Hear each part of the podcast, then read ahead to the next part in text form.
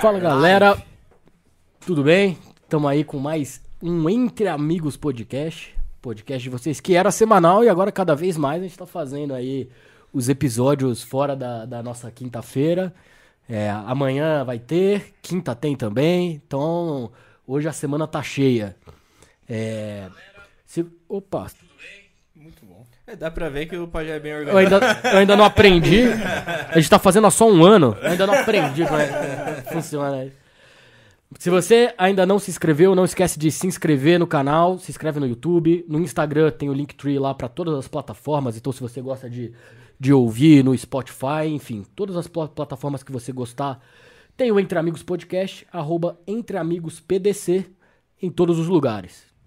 Antes da gente começar, falar um pouquinho dos nossos patrocinadores, né? Ajude quem nos ajuda. Importante. Começar pela Cliquim. Quem que é Cliquim? Quero que o Giba falou hoje. Fala aí, Giba. Quem Cliquim. Cliquim? a melhor corretora de seguros que você pode ter. Uma corretora 100% digital. Trabalham com as melhores seguradoras do Brasil. Então, Porto, Mafre, Azul, Sul América, Bradesco. Então, se você está precisando renovar o seu seguro, acessa o site da Cliquim. No QR Code vocês conseguem fazer a cotação do seu seguro rápido, fácil. O atendimento dos caras é espetacular. É a corretora oficial do Entre Amigos. Pajé já garantiu o dele na renovação. Não se arrepende. Como é que foi a experiência. Pajé? Cara, puta experiência animal. Sem brincadeira, né? Porque é, é- é patrocinado não, porque eu cotei todas as outras pra saber qual que era a melhor, mais barata, né? Ninguém, Até ninguém porque... é tonto de pagar mais caro, né? E, cara, foi, li- foi realmente a mais barata e o atendimento mais legal de todas, assim. Os caras atendem via WhatsApp, se você quiser ligação, o cara te liga. Então, assim, puta atendimento bom, muito rápido, porque é tudo online, então você assina online. Cara, rapidinho, eu é ti- remoto, tive meu seguro... mas é 100% humanizado. Exato. O preço mais barato, então você tá precisando dar aquela economizada na gasolina e em todos os custos. E tem em tudo, né? PVA. Tá tudo caro. E, Vai na Cliquim que você não vai se arrepender. é, e pagamento Chicão, facilitado, né? 10 vezes sem Agora eu- juros. eu vou dar, deixa. Então, Não, Chico- agora é o Pajé, porque se ele tem, ele que vai usar. o que foi? Não, o... Não, tem que ser o Chicão. Chicão, bati meu carro, meu irmão. Puta merda, velho. Não acredito, velho. O que que eu faço? Cliquim! o slogan é oficial da Cliquim agora. Virou, você viu, né? Já tá no Instagram deles e tudo. Boa. Boa. Quem mais temos de patrocinadores? E temos também a Fricô, que é o primeiro odorizador sanitário do Brasil. Se você tem aquela vergonhinha de fazer o número 2 por aí, mas é bom ter até em casa, né? Pra manter o ambiente Opa. tranquilo, em dia e com higiene. Então você aproveita, você dá cinco borrifadinhas no vaso sanitário antes de usar e tá, mano, protegido. Número 2 sem medo. E durante toda a live vai ficar passando aí em cima o QR Code deles. É só apontar a câmera do celular, que você já vai direto pro site deles, lá tem todos os produtos. E com o nosso cupom de desconto Entre Amigos Tudo Junto, você tem direito a 25% de desconto. Certo? Isso. Não, e além, além do odorizador do banheiro, tem é, coisa pra picada de mosquito, pô, tá coçando, você pode botar que alivia. Free bite. Você que tá com aquele bafo de onça antes de ir pro trabalho, dá, também tem, tem de bafo pra você poder é, ficar tranquilo, dar aquele beijo na boca gostoso. E ainda tem o paninho que você para você poder higienizar as mãos. Hoje em dia tá todo mundo fissurado nisso. Mais conhecido como lenço umedecido antisséptico. É isso. Que é o Free Wipes. Os caras estão adestrados já. É isso aí. E por último, não menos importante, Lazo. Use Lazo, os scrunchies. Já aprendi já. Isso, hein? Mais bonitos do Brasil. Então, mulherada, vocês que querem dar uma renovada no look, querem dar aquele novo visual no cabelo, use Lazo. QR Code tá na, tá na tela também. Vocês têm o desconto do Entre Amigos, certo? Quanto? 10% de 10% desconto na de primeira desconto. compra. Então, e rapaziada também que quer dar aquela moral com a patroa, use Sempre Lazo, bom, né? compra aquele presente que vocês não vão se arrepender e a patroa vai adorar. Certo? Certamente. Se você falou, tá falado. Eu confio É em você. Eu já dei e não me arrependi. Que isso aí, cuidado com o que você fala os cara- garantiu. É o tio aqui do tio do Pajé. Pajé, quem que é nosso convidado de hoje? Cara, hoje a gente trouxe um convidado muito especial, o Jacinto.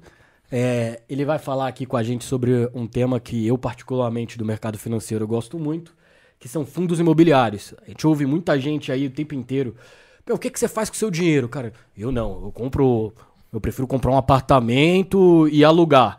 E aí os fundos imobiliários vieram aí para facilitar ainda mais o acesso, facilitar a forma de, de ver isso e ainda não ter aquela dor de cabeça que quem já teve inquilino sabe qual que é. Enfim, Jacinto, se apresenta aí, cara. Muito obrigado por você ter vindo. Feliz aí de te receber aqui.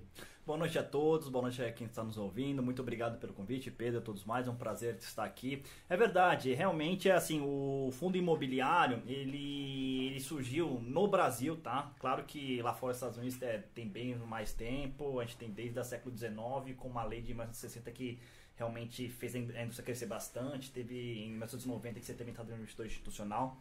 Mas aqui no Brasil, em 93, você teve a Lei 8.668 de 1993, que criou os fundos imobiliários. Né? E os fundos imobiliários nada mais é do que um condomínio né, que investe em ativos de cunho imobiliários. É um condomínio com, funcionando como, como se fosse uma cesta de recursos financeiros aplicados em ativos de cunho imobiliário, seja eles imóveis, direto, é, imóveis diretos, ativos financeiros de cunho imobiliário, tipo LCI, CRI, né? Uh, sociedades de propósito específico para incorporação vertical ou horizontal, né? Que é basicamente desenvolver e vender né, as unidades autônomas, os condomínios, os apartamentos, enfim.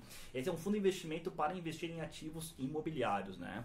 E o, assim, o, assim, o fundo imobiliário, ele facilita bastante a vida para o investidor. Porque, que nem você falou, poxa, fundo imobiliário, ele tem alguém por trás, ele tem um gestor não só o gestor, ele tem um administrador também. Então, qualquer coisa que acontecer com o imóvel, o imóvel ficar vago, ou o inquilino destruir, ter algum acidente ali, e acontecer uma coisa com o imóvel, o próprio administrador e o gestor tomam é, providências para isso. Né? É, podem cobrar o inquilino, por exemplo, ah, o inquilino, é, ele basicamente ele pode.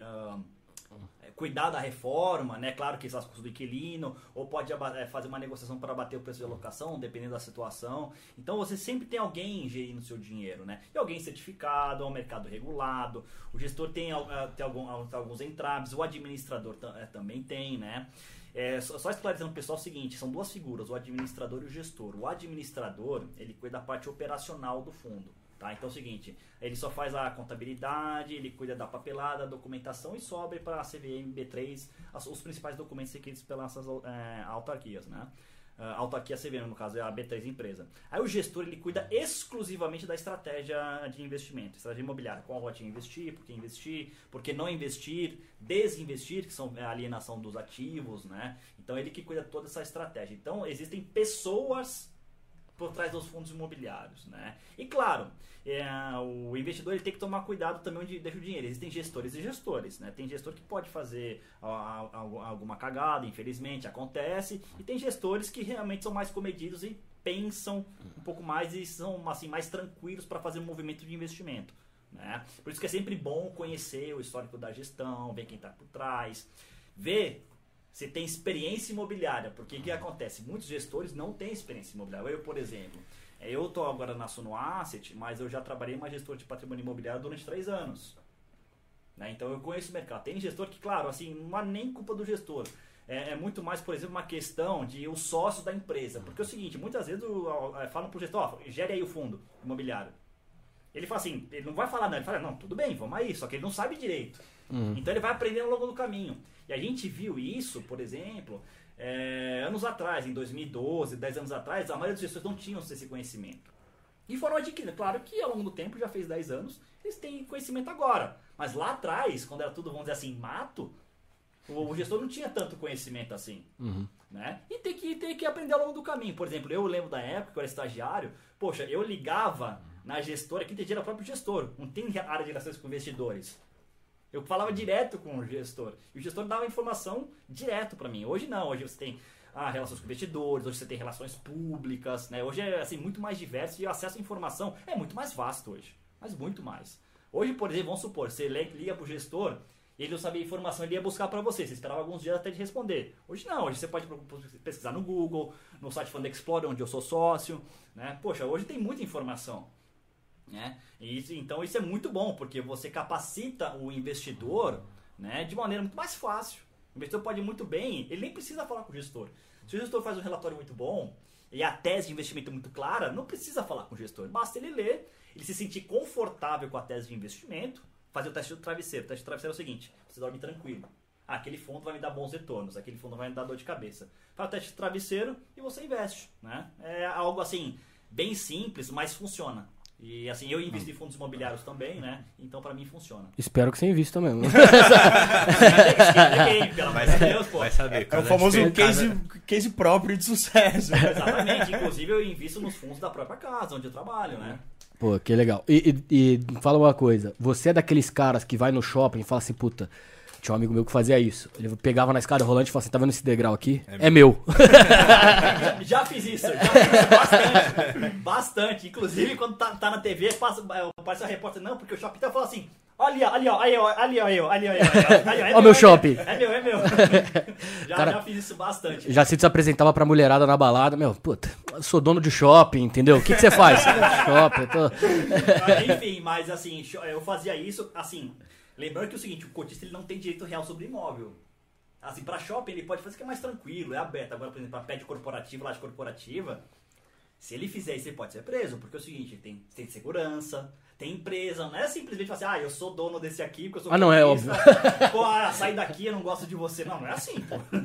Você, não tem nada, né? Você, não tem o direito de chegar lá e... Não, não. O prédio não é seu, literalmente, Não, aí é nesse seu. caso, né? Exatamente, porque é o seguinte, a lei fala, ok, o cotista, ele, ele tem uma, uma fraçãozinha daquele prédio, só que ele não tem o direito real sobre aquele prédio. Né? Então a lei é muito clara nisso. Então, se alguém fizer isso, não faça. Vai ser preso, vai dar B.O. pra você. Não façam isso. Eu recomendo. Agora, eu já sinto uma dúvida que eu Diga. tenho. É, a partir de qual momento, se é que teve algum momento, que Uhum. o, o mercado de fundo imobiliário teve um boom aqui no Brasil? Porque parece que pra mim hoje Uhum. ele é muito mais é, exposto.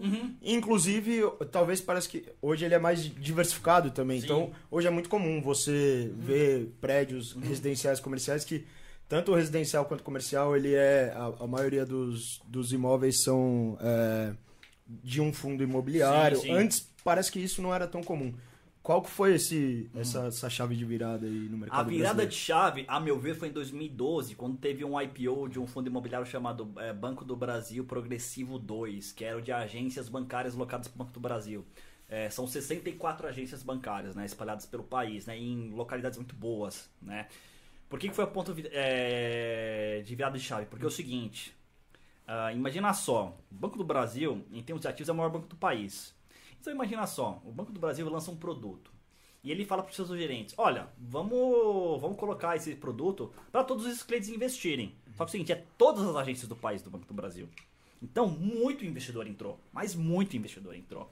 Então, você pode até, até ver num gráfico, por exemplo, que a B3 coloca isso publicamente. O número de investidores praticamente dobrou naquele ano de, de fundos imobiliários, explodiu. Porque é o seguinte, o alcance do Banco do Brasil é colossal, é muito grande e muita gente investiu. Tanto que eu lembro até hoje, no IPO desse fundo, subiu 30% em um dia. Caralho. Até falei pro meu chefe na época, é o trade do ano, você investe e acabou. E investe. E desinveste. É, exatamente. Você investe e desinveste no mesmo, no mesmo dia. Porque, assim, 30% de um ano é muita coisa. Um protinho de renda variável que é. Então ali foi a virada de chave. Ali começou a popularização. Claro que depois veio crise, enfim, o pessoal é, é, realmente vendeu, enfim. Né? Mas depois é, começou uma recuperação em 2017 e em 2019 aí realmente foi um outro pico bastante interessante. Porque é o seguinte, a taxa de juros começou a baixar bastante, aí você teve a pandemia, eh, baixou ainda mais, né? Então acho que foi dois momentos bastante interessantes para a indústria. E Jacinto, antes da gente entrar mais a fundo nos fundos imobiliários, quem que é o Jacinto? Por que, que você começou a estudar isso? Da onde você, você tirou? Você desde pequeno já fazia de Lego lá, prédio?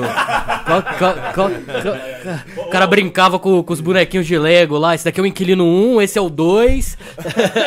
Olha, O Felipe brincava quando era criança, só que de cimento de verdade. O Felipe é um, é um mini fundo. pô, Lego é um brinquedo bacana pra criançada, né, cara? Putz, Porra, é- pra caramba. É, é sensacional, porque todo mundo já brincou de Lego, cara. Todo mundo. Mas é né? caro, hein? Eu tenho filho, eu tenho um filho de Eu dois também- anos. também tenho uma filha. Não, não, não rola.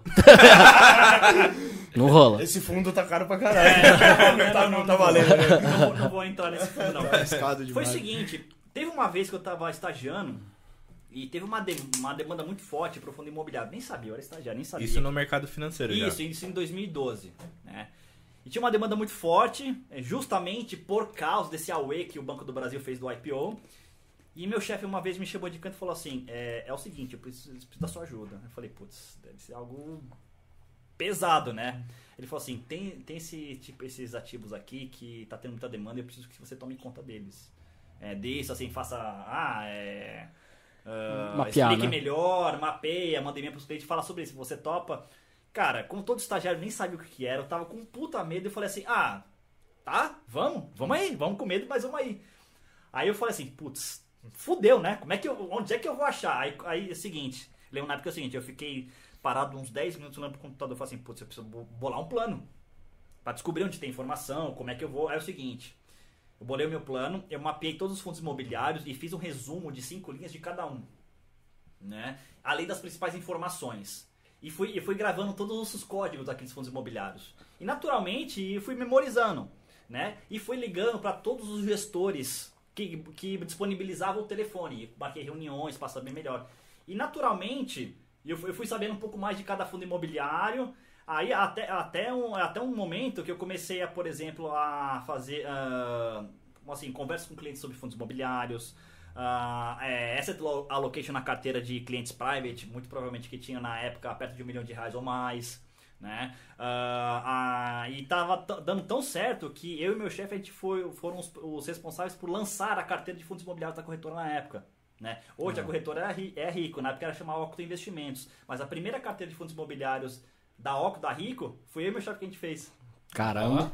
Caralho, legal, né? Hoje em dia você vê lá, você fala assim, puta, eu que comecei isso aí. É, né? assim, foi, é, sua- foi um, assim, trabalho de formiguinha, né, cara? Mas veio que deu certo. Claro que é o seguinte, o Brasil passou por várias crises, vários momentos, só que é o seguinte, cara, a gente, a gente fala o seguinte, pô, você tem que ter uma estratégia desde o início e continuar investindo apesar da crise. Crises sempre vão existir. Vai ter outra? Vai. Eu tenho certeza que vai. Só que não, não posso simplesmente vender meus ativos porque tem crise. Não, poxa. Você vende se realmente está acontecendo uma coisa errada com aquele ativo. É fundamento, entendeu? Hoje, por exemplo, eu não vejo algo muito grave acontecendo com fundos imobiliários. Não, eu vejo o cenário macro ruim. É diferente. Uhum. O problema é, que é o seguinte, o cenário macro, ele, assim, ele traz movimento para a mídia tradicional, né? There's no good news like bad news. Uhum. Acho que foi o Rupert Murdoch que fala, que fala essa frase. Porque é o seguinte, notícias ruins vende, cara. Vende. Então a pessoa vai lá, acessa o site, a clica, e quanto mais fluxo o site tem, mais caro o espaço publicitário deles e mais caro ele vende para os anunciantes. É negócio. É negócio. O cara não quer nem saber se a notícia é, é falsa ou não, não quer saber. Ele quer saber de buzz, de fluxo. Né? E as pessoas, elas, elas, infelizmente, elas investem olhando a notícia, o que é errado. E elas ficam apreensivas e acabam vendendo a cota de fundo imobiliário. Não só fundo imobiliário, mas ações, por exemplo, acaba vendendo. Sem motivo para. Ah, porque o cenário tá ruim. Mas já parou para analisar a empresa, aquele fundo? Tá ruim de verdade? Não. O colocatário continua lá. Continua pagando aluguel. O imóvel lá. O imóvel não vai sair do lugar. O imóvel é algo de centenas de milhões de reais. O imóvel não vai sair da de lá. O colocatário está lá pagando. Né? Eu, acho, eu acho que é isso que as pessoas têm que entender. Mas, claro, eu acho que isso é um processo muito lento, porque a educação financeira no Brasil, eu acho que é um entrave não só para a indústria de fundos imobiliários, mas para toda a indústria do mercado financeiro. Especialmente equities, que é ações. Né, Sim. também. É educação financeira. Eu acho que num cenário de crise a galera fica muito insegura e esquece de, de pensar que, cara, sempre numa crise ou em qualquer, qualquer momento existe um lado de risco e existe um lado de oportunidade. Cara, Exatamente. muitas coisas de- disruptivas ou inovadoras surgem em momentos mais difíceis. É, o ca- E, e aí você olha pro mercado, talvez, é, pro mercado imobiliário, cara, pelo menos o que eu senti na pandemia e, e- Uhum. e até trabalhando, enfim, e, e conversando com, uma- com algumas pessoas, por um lado você tem é, uma desabitação, você tem Uhum. pessoas saindo, mas por um outro tipo de imóvel você, cara, você tem um grande fluxo se movimentando, imóveis menores ou maiores, dependendo da, da região. Sim, Então, sim. cara, eu senti, pelo menos, que foi um momento de giro muito intenso, habitacional, pelo menos. Sim, sim, muito entendendo. Dependendo, por exemplo, do público-alvo e da região, você faz assim, assim, uma incorporação imobiliária, que no caso é desenvolvido do zero, você consegue vender tudo na planta. Sim. Você vende tudo na planta. Você, assim, depende da localização né, e o público-alvo. Você consegue vender muito rápido. Então, claro que assim, é, existem empreendimentos e empreendimentos. Tem empreendimento que pode dar errado. Pode, pode, claro. Mas, assim, se, assim, até tava falando pro, para algum grupo de mentorados meus. Incorporação imobiliária é muito mais arriscado agora. Se acertar a mão, se der certo, você consegue ter um retorno de 25% real. Mais inflação, né? Assim, é realmente você consegue ter, desenvolver e ganhar dinheiro. Claro, a gente viu isso. Muitas pessoas saíram, mas teve um fluxo muito grande. Com a taxa de juros lá embaixo, o financiamento bombou. Uhum. Né? Assim, é até, até, assim, era momento propício para tomar crédito. Pô, Selic a 2%, pô, você consegue fazer um financiamento de 6% ao ano travado, 6% ao ano pro Brasil. É baixo, cara. É muito baixo. Para Brasil é É baixo. só você ver quanto tá pagando a B hoje, né? Que é o que a gente tá Exatamente. falando. Exatamente. A, a B, que é um, um título, pra quem não sabe, que é o, o- Quando você empresta dinheiro pro governo e o governo fala assim: eu tenho a promessa de te pagar o que vai dar de inflação mais um juro real. E aí, essa daí a gente chama do, do risk-free, Exato. entre aspas aqui, que é sem risco. Por quê? Porque no final das contas o governo, se ele quiser, ele imprime dinheiro e te dá. Exato. Então, o risco dele não te pagar é muito, muito, muito, muito baixo. Então, em todos os países, o título soberano localmente é visto como um risk-free ali, né? Exatamente. Enfim, então acho que é. Mas eu, eu vejo muito que no Brasil, e essa coisa de entrar e sair, é, é muito porque as pessoas gostam de ganhar dinheiro fácil Perfeito. e rápido. Então, assim, o cara tá ganhando. Ele, porra, tô ganhando. Ele conta pra todos os amigos. Meu, você já comprou Petrobras? Meu, tá óbvio que tá barato e tal. Aí a Petrobras cai, ele fica quieto tal. Aí ele não aparece no churrasco, vai embora. Porque não E tem aí- dinheiro pra pagar o churrasco. Falou que pagava, não vai poder, vaza. Então eu acho que tem muito esse perfil ainda de, de. é Uma educação financeira, que é o que você falou, né? O cara acha que vai ganhar 10% ao mês. Não existe isso. Então, assim. É, É, é. Pirâmide, É- é, é- pirâmide. é, é muito, muito, muito, muito difícil de você fazer isso. A verdade é essa. Então. Exatamente. Exatamente. Esses investimentos tradicionais, assim, é suspeito. Né? É- Exatamente. Mas você- estava comentando aí que você entrou então no mercado financeiro. é, e aí você sempre quis trabalhar no mercado financeiro. Foi uma coisa que, que foi sem querer que você caiu lá. Enfim. Porque com fundos imobiliários você tem até um canal que daqui a pouco a gente vai falar, que fala disso e tudo mais. Sim, sim. Então tem bastante informação lá, técnica. Mas para quem não te conhece, não conhece o Jacinto, quem que, quem que você é? Que, por que, que você entrou no mercado financeiro e tudo mais? Acho que é, Claro, é. que é algo legal. Sim, sem dúvida. É assim, é, a gente foi descobrindo na faculdade a paixão, né? Claro que é o seguinte, chega um momento na faculdade que a gente precisa procurar estágio como todo mundo, né? Você fez o quê? Eu, eu, eu fiz ADM pública, administração pública. Caramba, meio diferente, né? Exatamente. Assim, é claro assim, a administração pública ela é bem é, engessada. Você tem muita lei, são é, regulamentos que precisa obedecer, procedimentos, né? Então, é o seguinte, é bem engessado. Assim, claro que é o seguinte, você tem uma noção de como as coisas funcionam no governo.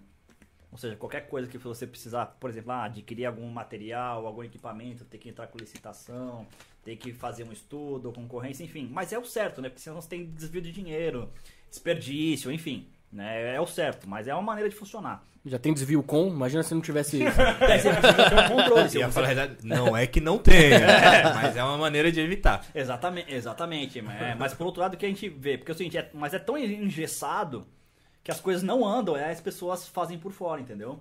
Tem esse lado também. Engessa tanto que as coisas não funcionam. Né? Também tem esse lado. Então, assim, claro que é o meio termo é o ideal, mas o equilíbrio é muito difícil. Em qualquer, eu acho que faz a nossa vida, equilíbrio é muito difícil de achar, muito difícil, né?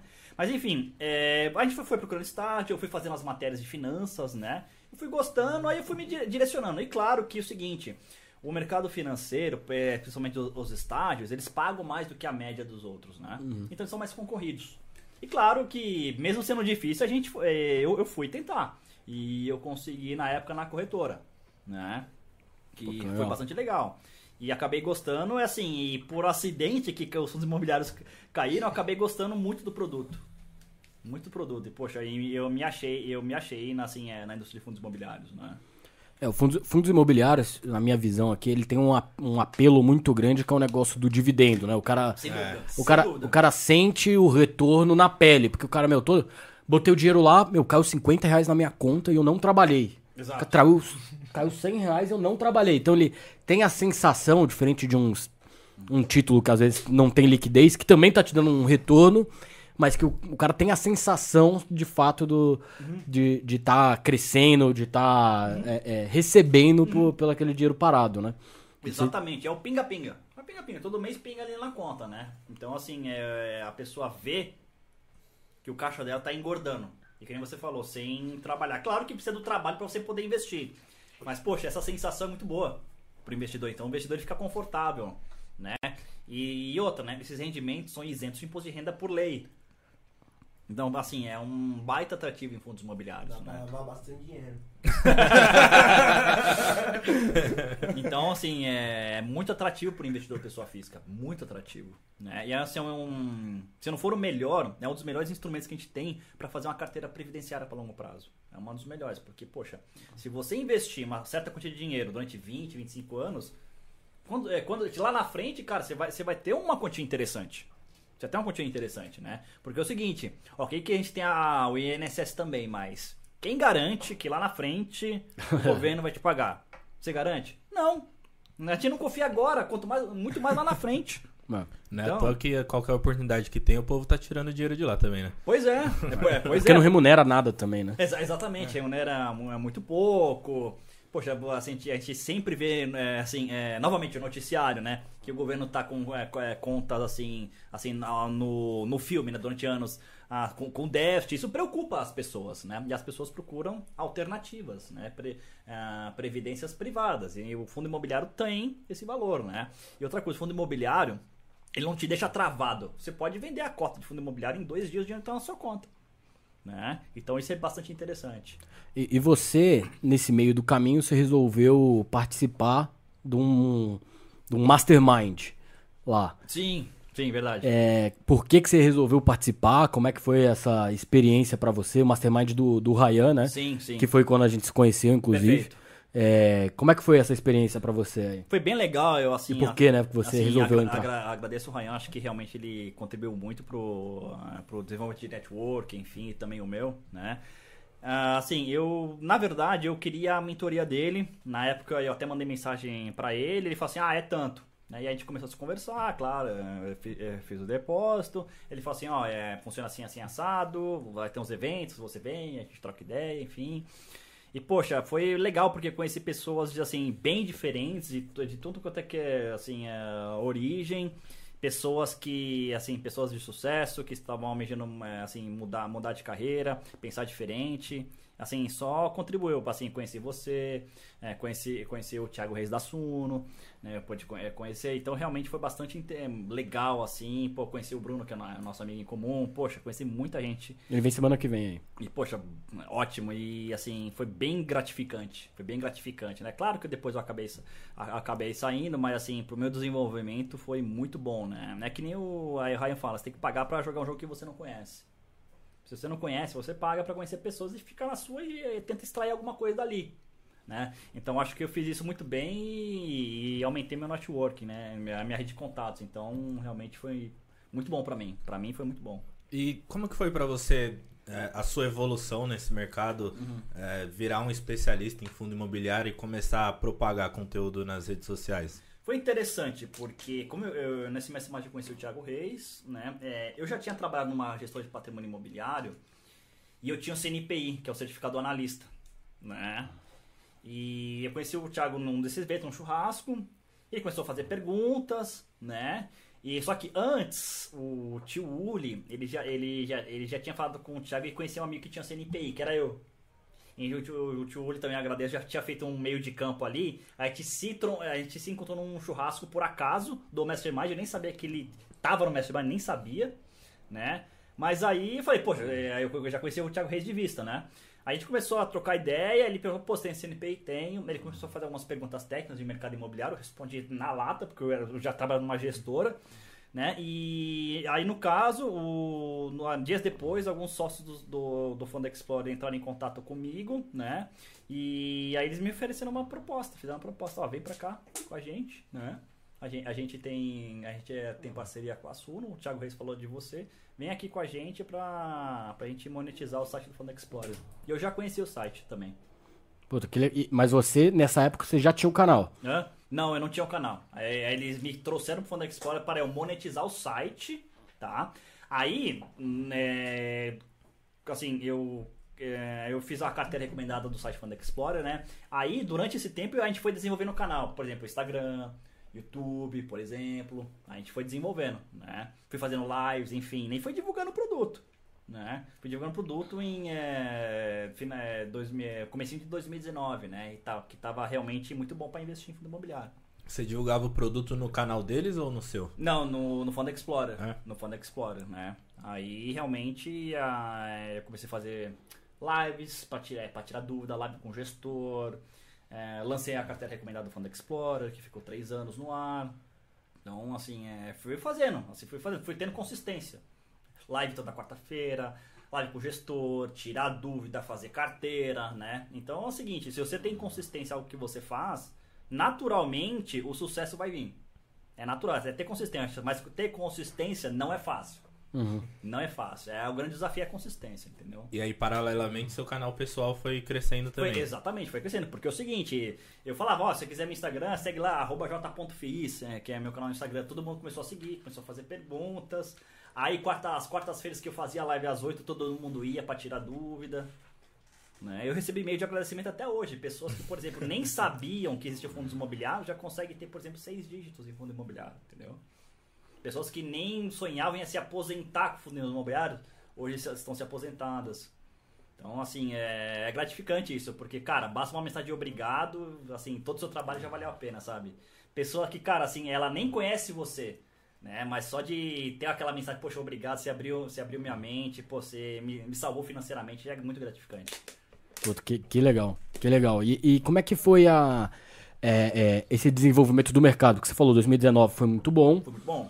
mas tem aí, agora a taxa de juros estava baixa, tudo isso que você comentou. Perfeito, perfeito. Enfim, e agora a gente está vivendo um cenário um Tava pouco diferente. né? Um É. pouco diferente. Então o juro subiu. A gente acabou de Exato. comentar aqui que, que o juro real tá super alto. Como é que tem sido para o mercado de fundos imobiliários e quem quer começar hoje a investir? É o seguinte, na época, em 2019, que o juros estava baixo, realmente valia muito a pena, mas assim, ainda vale a pena investir em fundo imobiliário, né? Que a diferença entre o dividend yield, que é basicamente quanto rende fundo imobiliário, vis-a-vis o- a diferença para B, para NTNB de, de médio prazo, né? Ou de, de longo prazo, 5 cinco ou 10 anos, no caso, é, naquela época era muito grande. É claro que hoje ela, é- é, ela continua grande, mas porém por um outro motivo, não por um motivo assim, ah, é, o fundo imobiliário tá pagando isso e vai, e vai continuar isso e a B vai estacionar. No caso, hoje, o- existe esse spread por quê? Porque as cotas estão caindo. Justamente o pessoal tá migrando para renda fixa. Claro que o momento macroeconômico é um pouco desafiador, só que é o seguinte, hoje, para adquirir fundo imobiliário, a margem de segurança do investidor é maior, porque as cotas estão caindo. Não que 2019 não era. A 2019 era bom, só que a margem era, era um pouco limitada, porque as cotas estavam subindo bastante. Então a margem de segurança ela fica caindo. Hoje, por exemplo, é um, é um- acho que na minha visão, é um momento ainda melhor porque a margem de segurança está aumentando. As cotas estão caindo, o investidor tem que ter em mente é o seguinte, poxa, se eu adquirir cotas é, que estão caindo, eu uso meu orçamento para investimento de um modo mais eficiente. Porque eu compro mais cotas a preços menores. Diminuindo meu preço médio e quando o mercado voltar bem, poxa, eu vou ter um baita de um ganho de capital. É, Até para traduzir isso para quem não entende muito que ele tá falando de cota e tudo mais. O que, que, que significa isso? O dividendo nada mais é do que o aluguel que o cara tá pagando lá. Tu tá traduzindo aqui de uma forma meio simplista. Mas assim, o aluguel que o cara paga, ele pega esse aluguel e distribui. Então é, é basicamente isso que o, que o fundo imobiliário faz. Ele está recebendo todos os aluguéis e que, qual que é o interessante em relação a você comprar um Por apartamento. lei, o fundo é obrigado a distribuir Isso, no 90, mínimo, isso, no mínimo 95%. 95% ao semestre. Né? Então é o seguinte, temos fundos imobiliários, muito poucos, que eles não fazem essa distribuição. E o cotista ele fica meio bravo. Só que é o seguinte, ele está cumprindo a lei. Por outro lado, qual que é a praxe de mercado? A prática de mercado distribui mensalmente. Por quê? Porque aluguel é mensal. né?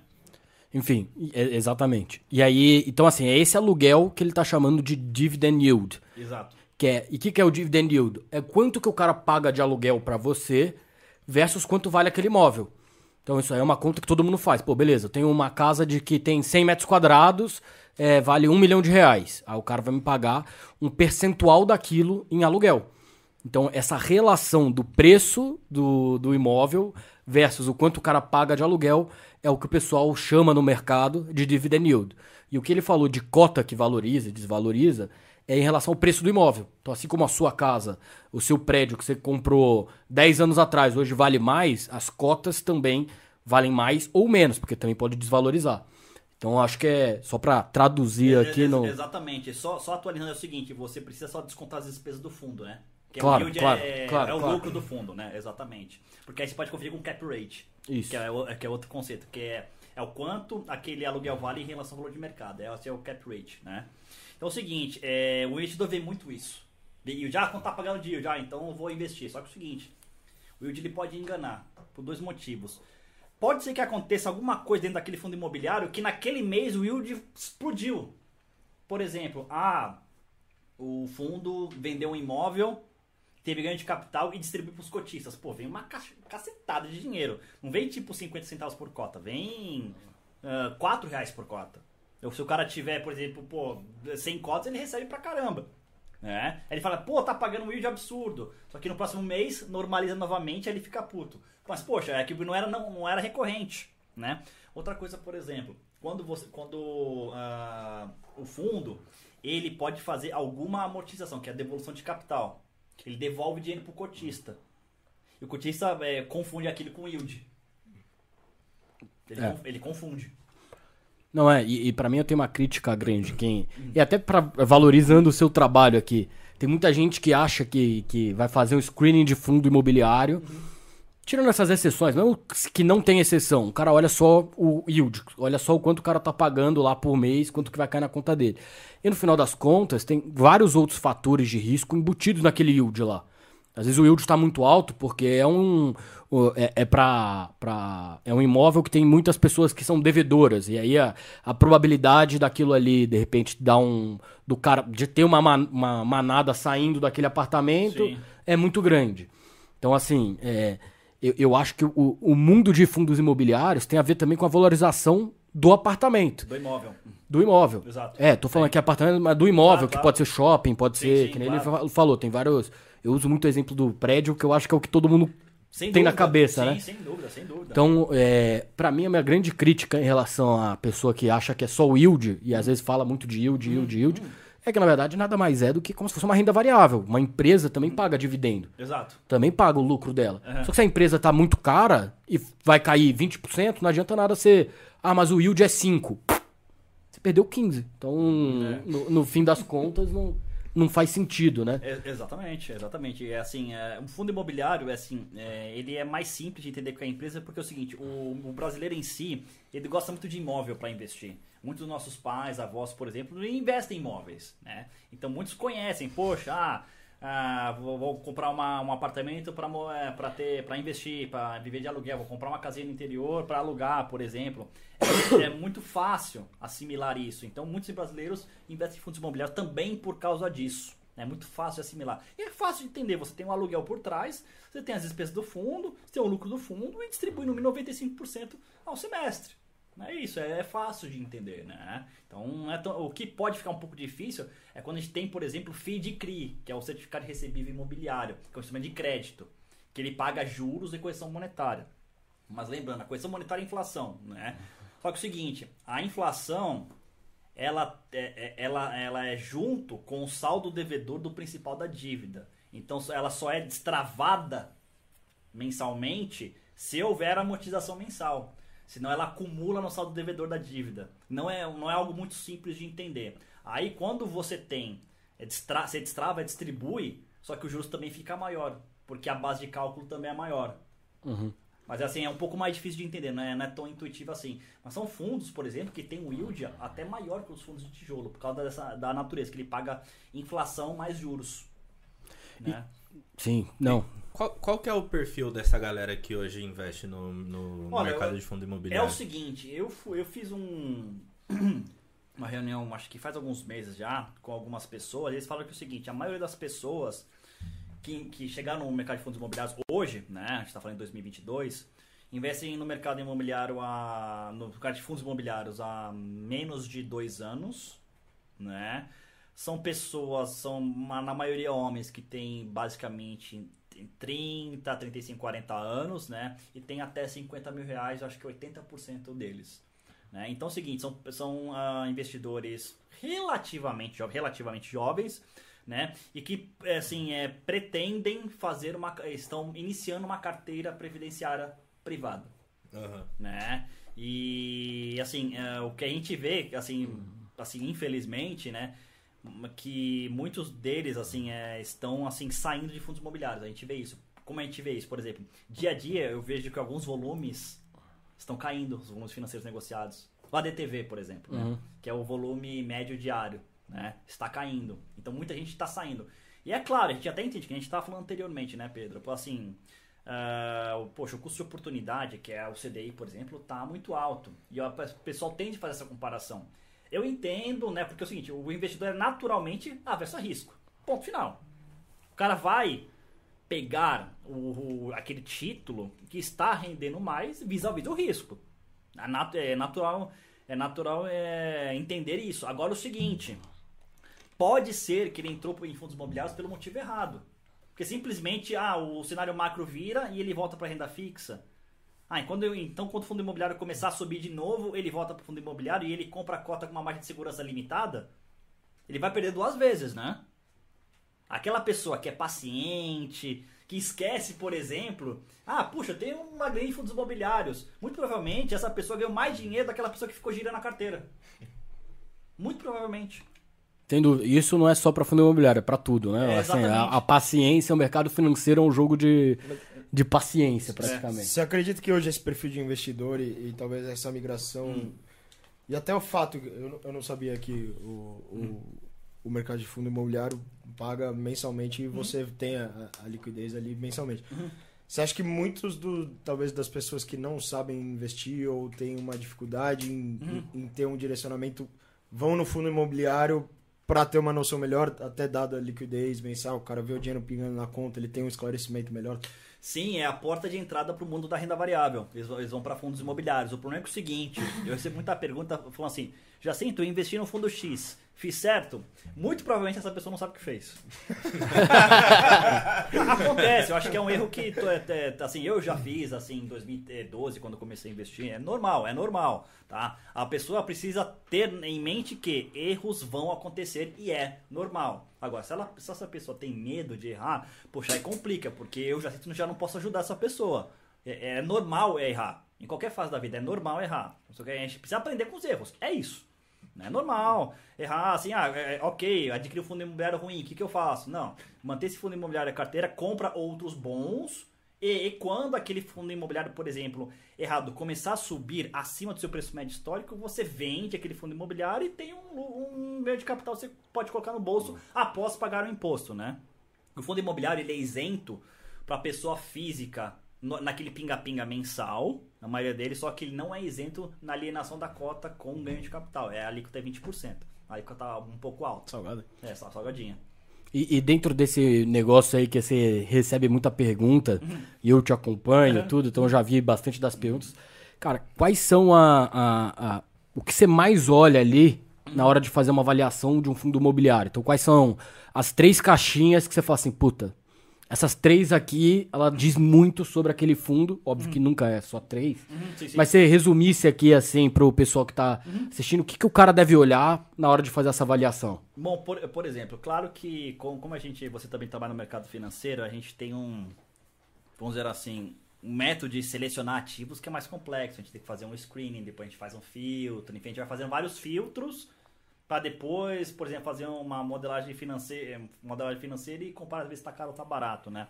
Mas, por exemplo, é, eu gosto de olhar ah, os, ati os ativos do fundo, né? Ah, especialmente a qualidade e a localização.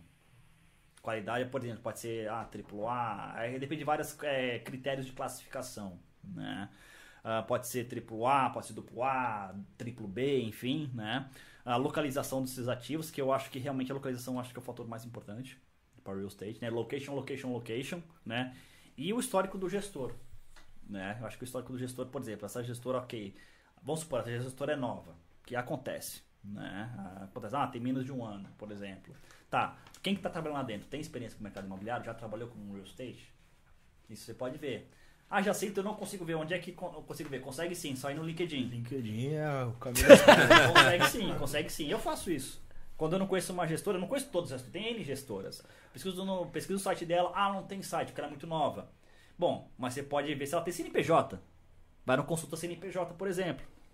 Coloca o nome, pode ser CNPJ. Você, ok, tem CNPJ, a empresa existe. Né? Aí. A empresa existe, é ótimo. É, existe, claro, é claro, né? É. O cara podia fazer um sitezinho, né? Porra, meu irmão. Não tem site, tá muito prematuro ainda. né? hoje em dia vai no Wix. Vai no Wix, Porra, vai no Wix, vai no- vai no faz um Wix. sitezinho, Mas né? tem gestor que não tem site. É Muito sério. louco isso, é, né, cara? é, exatamente. Enfim. Poxa, vai no LinkedIn, já- joga o nome e aparece as pessoas que trabalham lá, vê a experiência delas. Eu faço isso. Eu, que eu sou analista, eu faço isso. Por que você, investidor, não pode fazer? Né? Inclusive, tem até uma, uma ferramenta que você consegue descobrir até o celular da pessoa. Sim. Você consegue, um aplicativo que você baixa, que você paga, que chama Luxa, não tem, não tem nada. Você consegue descobrir o celular da pessoa. Luxa vai. É, exatamente, Luxa vai, é, exatamente. Find that lead também. Isso aí, isso aí tá com cara de acessar dados que não, não deveria estar acessando aí. É aquele ok que você deu lá no termo que você não leu. Seu celular tá rodando por aí. Mas lembre-se que você colocou o celular no seu LinkedIn. É. Então, então presume-se que você aceitou as coisas do LinkedIn. Presume-se. Né? Então é o seguinte, você consegue descobrir. Essa dica aí agora a galera agora- vai pegar só número de telefone da galera tal. Agora, uma dúvida sobre os, o- os ativos do fundo, Jacinto.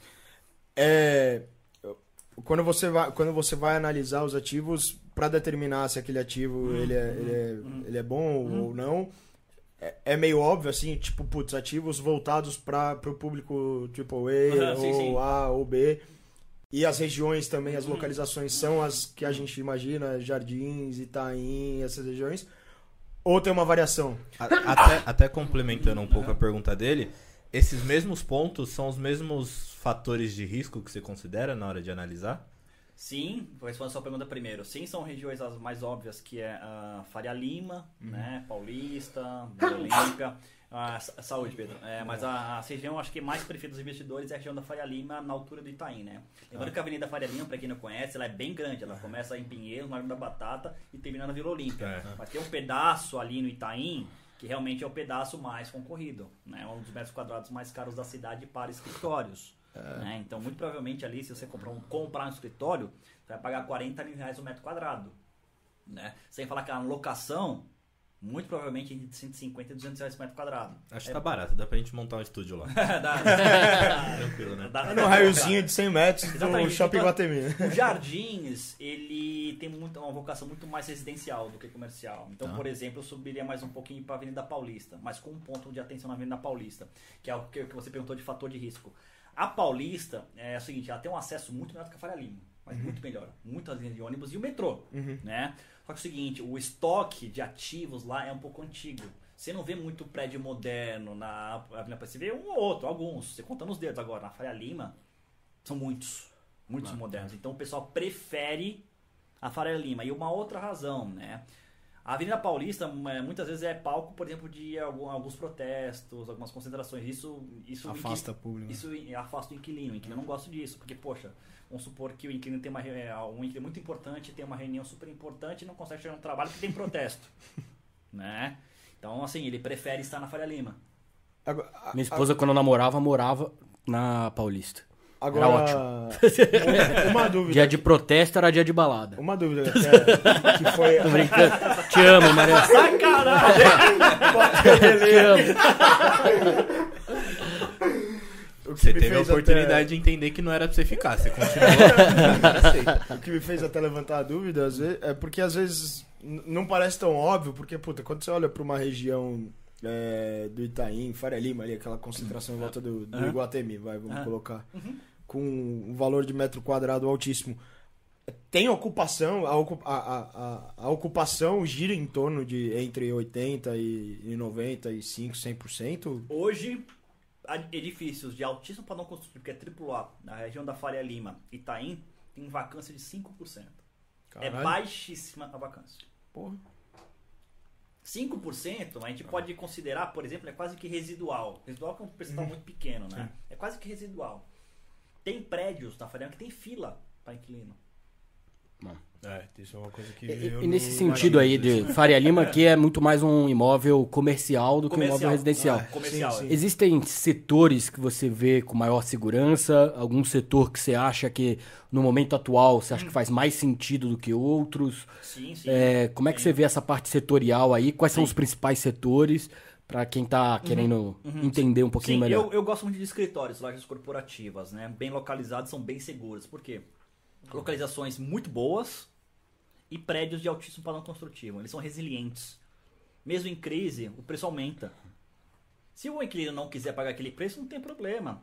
Encerra o contrato, paga a multa e coloca outro. E vida que segue. O famoso tem quem queira, né? Tem quem queira. Exatamente. Você não quer pagar, o problema é seu. Tem, tá cheio de gente querendo pagar. Né? Então, assim, é... lajes corporativas com localizações muito boas, né? Eu insisto nesse recorte porque é o seguinte, tem escritórios que são mal localizados com padrão construtivo mais modesto. Aí sofre mais em período de crise. É natural. Por exemplo, é, galpões logísticos eu também acho interessante, né? É, num raio de até 30 quilômetros do centro das grandes capitais. São Paulo, Rio, por exemplo, tem muita demanda.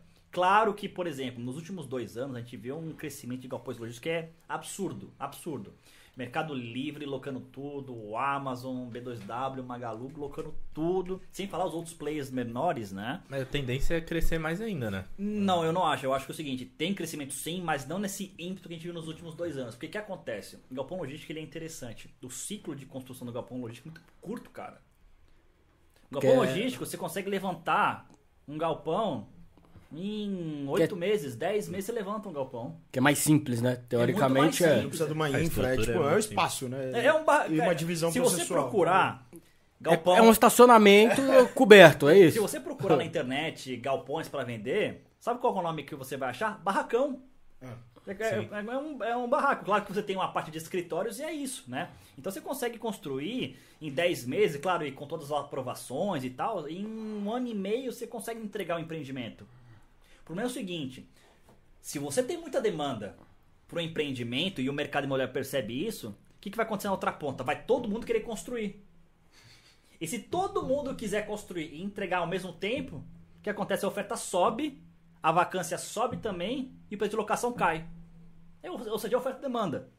Como Então, eu vejo esse potencial sim, mas não com esse ímpeto dos últimos dois anos. Inclusive, em algumas regiões que tem uma atividade construtiva muito intensa, eu estou esperando um, um leve aumento da vacância física. Tá? Então é o seguinte, para logística, recorte diz o seguinte, até 30 km do centro da cidade, né? Em cidades é, ao redor da, cap- da- da capital paulista, por exemplo, Cajamar, Guarulhos, ou por exemplo BH, Contagem, Betim, Rio de Janeiro, Duque de Caxias, Nova Iguaçu, enfim.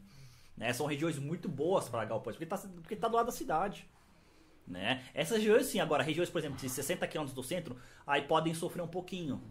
Né? Aí vai depender muito mais de preço, é o preço negociado. Porque tudo é uma questão de preço, tudo bem, o cara quer alocar, tudo bem, mas tem que, tem que dar o preço. Qual que é o preço que o inquilino vai aceitar pagar? Né? Então eu também vejo um setor interessante. Outro setor que eu acho que é, vai recuperar bastante, que ainda está numa recuperação muito lenta, é shopping, por exemplo. A gente vê bons números para os ativos de shopping, bons números. Vendas por metro quadrado aumentando, lucro operacional por metro quadrado também aumentando, mas claro, ainda um pouquinho longe do patamar de 2019. Mas a gente vê uma recuperação. Lenta, mas a gente vê. Então, por exemplo, muitos fundos de shoppings ainda podem entregar rendimentos ou dividendos maiores. Né? Então é o seguinte, eu vejo que é o seguinte, o setor seguro, né? Lajes corporativas, escritórios bem localizados. Shopping, especialmente aqueles shoppings que estão dentro das grandes cidades e com público-alvo de é, com maior poder aquisitivo. Né? Galpões logísticos, raio 30, né? E também o último que eu até esqueci de falar, mas eu preciso falar, que é o FIDCRI. Né? O FIDCRI tem rendimentos maiores em épocas de juros altos e inflação alta, são, entregam rendimentos bastante interessantes. Porque é o seguinte, o CRI, né, que é o título de, de crédito, é dívida privada, ele é atrelado ao indexador, que é o CDI, o IPCA. Se o CDI aumenta e o IPCA também, naturalmente o investidor está exposto a esse aumento também. Então eu acho interessante também esse- é, esses setores, claro, fazendo análise de fundo a fundo. Até, até não, não no fundo imobiliário, mas já que você citou o CRI aí, Caralho, foram boas dicas, hein? Só pra você- salientar. se se você puder falar um pouquinho, explicar um pouquinho melhor o que, que é o CRI, o cara que vai comprar isso aí, o que, que ele tá exposto, Uhum, claro. porque é, é um pouco mais complexo, É mais porque complexo, sim. é uma cesta de dívida, né? CRI significa Certificado de Recebíveis é, Imobiliários. Uhum. Então, é, é, se você puder explicar, acho que você vai explicar até melhor do que eu, mas são esses recebíveis que botam dentro de uma cesta e, Isso, e, e vendem isso como se fosse uma cesta de dívida. Então, em vez de eu pegar a dívida que o Felipe comprou um apartamento, fez um financiamento lá, eu vou pegar do Felipe junto com a dele, junto com a sua, e eles fazem um, um, um grupo de, de, de, Devedores. de- de devedores. Sim. Eles botam isso dentro de um ativo financeiro, então para não ficar no balanço do banco, por exemplo, Isso. ele vai lá e, e- e- e bota aquilo ali pro mercado para dividir. E aí ele não tá mais com aquela dívida, o banco, e transmite essa dívida pro, pras pessoas, ou Perfeito. pro fundo. É isso aí, é exatamente isso, né? O, a necessidade... Expliquei bem? Passei da. Não, Passou a prova. mas, é, ma- mas é isso mesmo, o CRI é um título de dívida, né? Que você tem um lastro imobiliário, que seja financiamento imobiliário, pode ser um contrato de locação, né? por exemplo, pode ser desenvolvimento de um empreendimento, né? E o que acontece? As incorporadoras precisam de dinheiro. Elas não precisam de dinheiro lá na frente. Eles querem agora. Só que ela tem uma carteira de recebíveis que é longuíssima, 10, 15, 20 anos. Então ela precisa de dinheiro agora.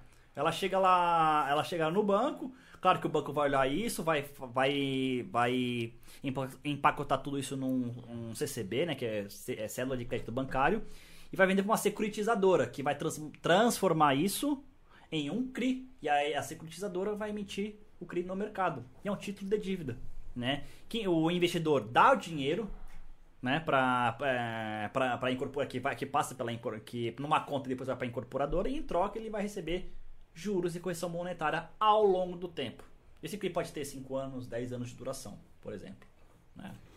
Você acha que é, os fundos Hum. voltados para shopping eles tendem a desvalorizar com a evolução do e-commerce, mas em contrapartida valorizar os galpões logísticos? Ah, não, porque existe uma parceria, inclusive, que muitos shoppings estão fazendo com e-commerce. É o seguinte: algumas localidades, que eu nem falei, que nem eu falei né? é, elas podem ficar mais caras para consumir galpões logísticos, por quê? Porque não tem espaço. Construir na cidade custa muito caro. Pode até ter espaço, só que é o seguinte: a conta precisa fechar. Se você comprar um terreno e construir um galpão dentro da cidade muito bem localizado, quanto você tem que alugar para a conta fechar? E quem vai aceitar o aluguel? Então, é o seguinte, o que, que acontece? Alguns players médios, mais ou menos, fazem parceria com shoppings. Olha, é o seguinte, Shopping X. Eu tenho aqui é, o meu meu e-commerce e eu queria fazer uma parceria com você, com algumas lojas de vocês. O- o- os nossos clientes podem pegar o produto nas lojas de vocês? E a gente negocia aqui um FII, né, uma, uma taxinha aqui que o cara paga e vai, só que vai lá e retira na loja. Aham. Isso dá fluxo pro shopping, porque é o seguinte, a pessoa vai lá e E paga... compra outra coisa também. Compra outra coisa e paga o estacionamento do shopping. Porque hoje o estacionamento faz parte da receita do shopping. Então ganha-ganha. Porque a- aquele player não tá com poder financeiro atual para desenvolver um galpão muito caro perto dali do, do consumidor. E o shopping que ganha fluxo. Né? Então eles fa- fa- fazem uma- uma parceria. Eu não vejo essa concorrência acontecendo, né? Pelo menos atualmente, eu não vejo, né? Aí, é, por outro lado, a gente, a gente vai para galpões logísticos agora, né? O galpão logístico, basicamente, o custo dele não é, assim, vamos supor, uma porcentagem alta. Não é a área construída, é o terreno. É o terreno. É o, é o terreno que inclui. Então, por exemplo, se o terreno for muito caro, muito provavelmente o aluguel ali vai ser caro também. Então, no galpão logístico, o terreno tem um, assim, muito provavelmente é mais da metade do, do custo da construção. A área, a área construída é menos, né? Claro que, atualmente, a gente tem um INCC no último 12 meses de dois dígitos que realmente freou alguns desenvolvimentos, alguns lançamentos de empreendimentos, né? Que nem eu falei, poxa, se o custo de construção está muito alto, por exemplo... INCC, que é a o índice- inflação isso, vinculada ao nacional do, da- do custo da construção. construção civil, né? Poxa, se a inflação para a construção civil está alta, muito provavelmente isso encarece os insumos e vai encarecer os materiais de construção, né? Aí imagina só, acho que atualmente em São Paulo, para você construir um, um galpão AAA de altíssimo padrão construtivo, vai por volta aí de 4 mil reais o metro quadrado. Mas, pô, mas, poxa, um galpão, um galpão logístico tem o quê? 30 mil metros quadrados, 40 mil metros quadrados, por exemplo, poxa, é bastante. Então você tem que começar a fazer conta. Poxa, eu tive esse gasto. Quanto eu vou ter que cobrar de locatário para minha conta fechar? Meu yield ser atrativo para eu jogar esse fundo, meu fundo imobiliário no mercado. Tem que fazer teste, tem que chegar no Excel e fazer tabela de dados. Cara, o Excel tá em todos os lugares, né? Não adianta, não adianta. Exatamente, exatamente. A tabela, Pra quem não conhece, a tabela de dados é um teste. de- É, se tem ali no, em teste de hipótese, é muito interessante, porque ela dá vários intervalos de uma variável que você quer estimar. Né? E, você, é, e dentro desses intervalos você consegue selecionar, é, selecionar, justamente aquele número que tem uma variação aceitável para o seu empreendimento ou para a sua análise de viabilidade financeira. Por isso que é muito interessante. Né? Aí, assim, você... só que é o seguinte, o cara precisa aceitar. Se o cara não aceitar, você não vai em frente. Tanto que é o seguinte, é bem interessante isso que eu falei, que existe um fundo imobiliário que percebeu que construir estava muito caro e ele vendeu o terreno. Ele teve uma TIR, uma taxa interna de retorno de 96%. Caraca. Só de terreno. Fudido. Exatamente, porque ele percebeu que, poxa, não vale a pena, tá muito alto, eu não vou ter demanda. Ele vendeu terreno 96%. Ele fez trade de terreno. ele fez trade de terreno. Não é. é, o seguinte, o, que nem eu falo, o gestor, ele é pago para ver as oportunidades. Ele vê que uma oportunidade X não vai dar certo. Simplesmente ele vende, ele fez uma decisão certa. Teve ganho de capital, distribuiu, porque teve distribuiu ganho de capital, e com o principal ele faz outra coisa, ele comprou outro empreendimento. Ele pode abater um pouco da dívida, por exemplo, que ele tem, se ele tiver, né? E, e, e até pra gente ir fechando aqui, por conta claro. do, uhum. do horário, o que, que você fala para aquele seu amigo, pro seu tio, uhum. pro, que fala assim, meu, é, eu vou pegar meu dinheiro aqui uhum. que eu uhum. tenho no banco, eu vou uhum. comprar um apartamento para uhum. poder alugar. O que, que você fala para ele e o que, que você acha aí é, é, que o fundo imobiliário abriu uhum. pro investidor aí poder se aventurar de uma forma mais fácil, uhum. mais prática, enfim. Se é que você acha isso, imagino que sim. Sim, é, eu ia falar assim, tio, é o seguinte, apartamento, se você tiver um apartamento, um inquilino só, a chance de, de dar merda é alta. Fundo imobiliário, a chance de dar merda é muito mais baixa. Porque é o seguinte, se você comprar um apartamento, você está exposto àquele inquilino. Ah, mas aquele inquilino é meu amigo. Ah, mas ele tem dinheiro. Ah, mas isso. Até o dia que acontecer merda. Até o dia Aí que a taxa tá de merda é muito mais alta. Exatamente, até o dia que acontecer. Aí você perde dinheiro e perde o amigo. Exatamente, perde dinheiro, perde um amigo, né? E muitas, muitas das vezes aquele amigo seu, por exemplo, é, aconteceu uma coisa com ele que ele não tem mais. Por exemplo, ah, ele ia perder emprego, ele teve uma emergência familiar. E aí? Vai culpar o seu amigo por emergência familiar? É injusto, né? É injusto. Então, fundo imobiliário, você tem uma diversificação de inquilinos, né? Você compra um fundo imobiliário que tem exposição a 10 imóveis, 15 imóveis, por exemplo. Poxa, então é o seguinte, se o inquilino sair, não necessariamente vai afetar o rendimento. Porque é o seguinte, lembre-se, os inquilinos assinam contrato de locação. Tem o quê? Tem multa, tem aviso prévio. Não é simplesmente, ah, eu quero sair, vou pagar multa é, e tudo bem. Não, tem que cumprir aviso prévio. Você vai ficar aqui uns 4 meses. Tem, é, tem, tem, tem um tipo de contrato que chama contrato atípico, né? Que é o seguinte, o contrato atípico, em geral, ele é feito assim, ele é de longo prazo, 10 ou 15 anos, em que a multa de rescisão é todo o fluxo de caixa restante até o final do contrato. Ou seja, vamos supor, é, eu tenho um fundo imobiliário, sou gestor, aí o inquilino quer é, fala para mim que quer, que quer sair no contrato atípico. Eu falo assim, tudo bem, perfeito, tá? Se você pode sair, que é o contrato que a gente assinou, só que é o seguinte, você vai ter que me pagar 8 anos de aluguel restante. Nosso, nosso contrato é 10 anos. Então, se o cara quiser sair antes, ele vai ter que pagar todo o aluguel restante até o final do contrato. A multa é muito grande. É muito grande. Então você dá essa segurança pro investidor, entendeu? Então dificilmente o inquilino vai querer sair. É difícil. Ele pode até tentar insatisfeito, mas dificilmente ele vai querer sair. Sim. Ele pode até ju querer judicializar e é, ir na justiça, só que é o seguinte, é, já existem casos que a justiça deu ganho de causa para os fundos imobiliários. Nesse caso. Então fica difícil ele ganhar. É arriscado. Porque ele vai ter que pagar o advogado e muito provavelmente é, ele pode, é, é, assim, vai ter que pagar outra contraparte. Enfim, assim, tem custos ali também, né? Além da dor de cabeça, né? Do cara, puta, precisa despejar. Aí você tem que conviver com aquele despejo, aí você vê a, o cara com a filha chorando, puta, não me despeja, esse caralho, o que que eu faço? Fundo imobiliário, o cara, o gestor já resolve isso para você. Acho que tem uma, Exa exatamente, uma facilidade muito grande de você é, exatamente. acessar de uma forma mais ampla. Eu acho que você não precisa ter 500 mil, um milhão, sei lá, para você comprar um apartamento e poder alugar. Você pode simplesmente alugar a partir de 100 reais. Tem cota aí, Exato. não sei quanto que é a, a, menor de todas. 10 reais tem. Mas assim, tem, tem fundos imobiliários aí, porra, super acessíveis. E com 10 reais é como se você tivesse comprado o um apartamento de um milhão. Só que você tem um percentualzinho bem Sim, é uma, pequeno daquele apartamento. Eu, né? eu acho que isso é, o principal, é assim, um dos principais diferenciais, que é o seguinte, é um investimento fracionado, né? Ele tem mais liquidez que um apartamento, tem muito mais liquidez, e é isento de imposto de renda os rendimentos. Então é o seguinte, poxa, ao invés de você comprar um apartamento de 500 mil, coloca em fundo imobiliário.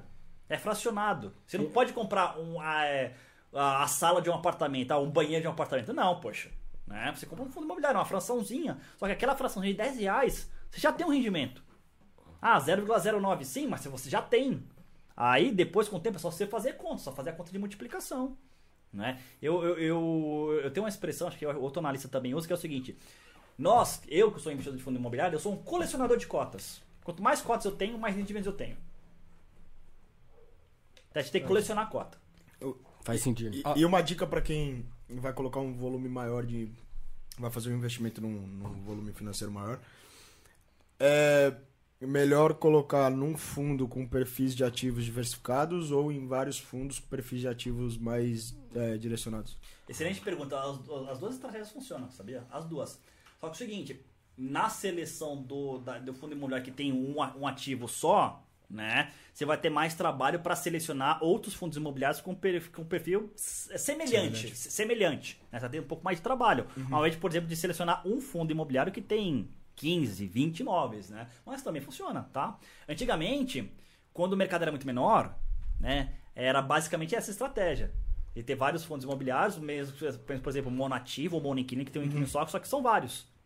Era uma estratégia que funcionava. Hoje, os fundos imobiliários estão maiores, né?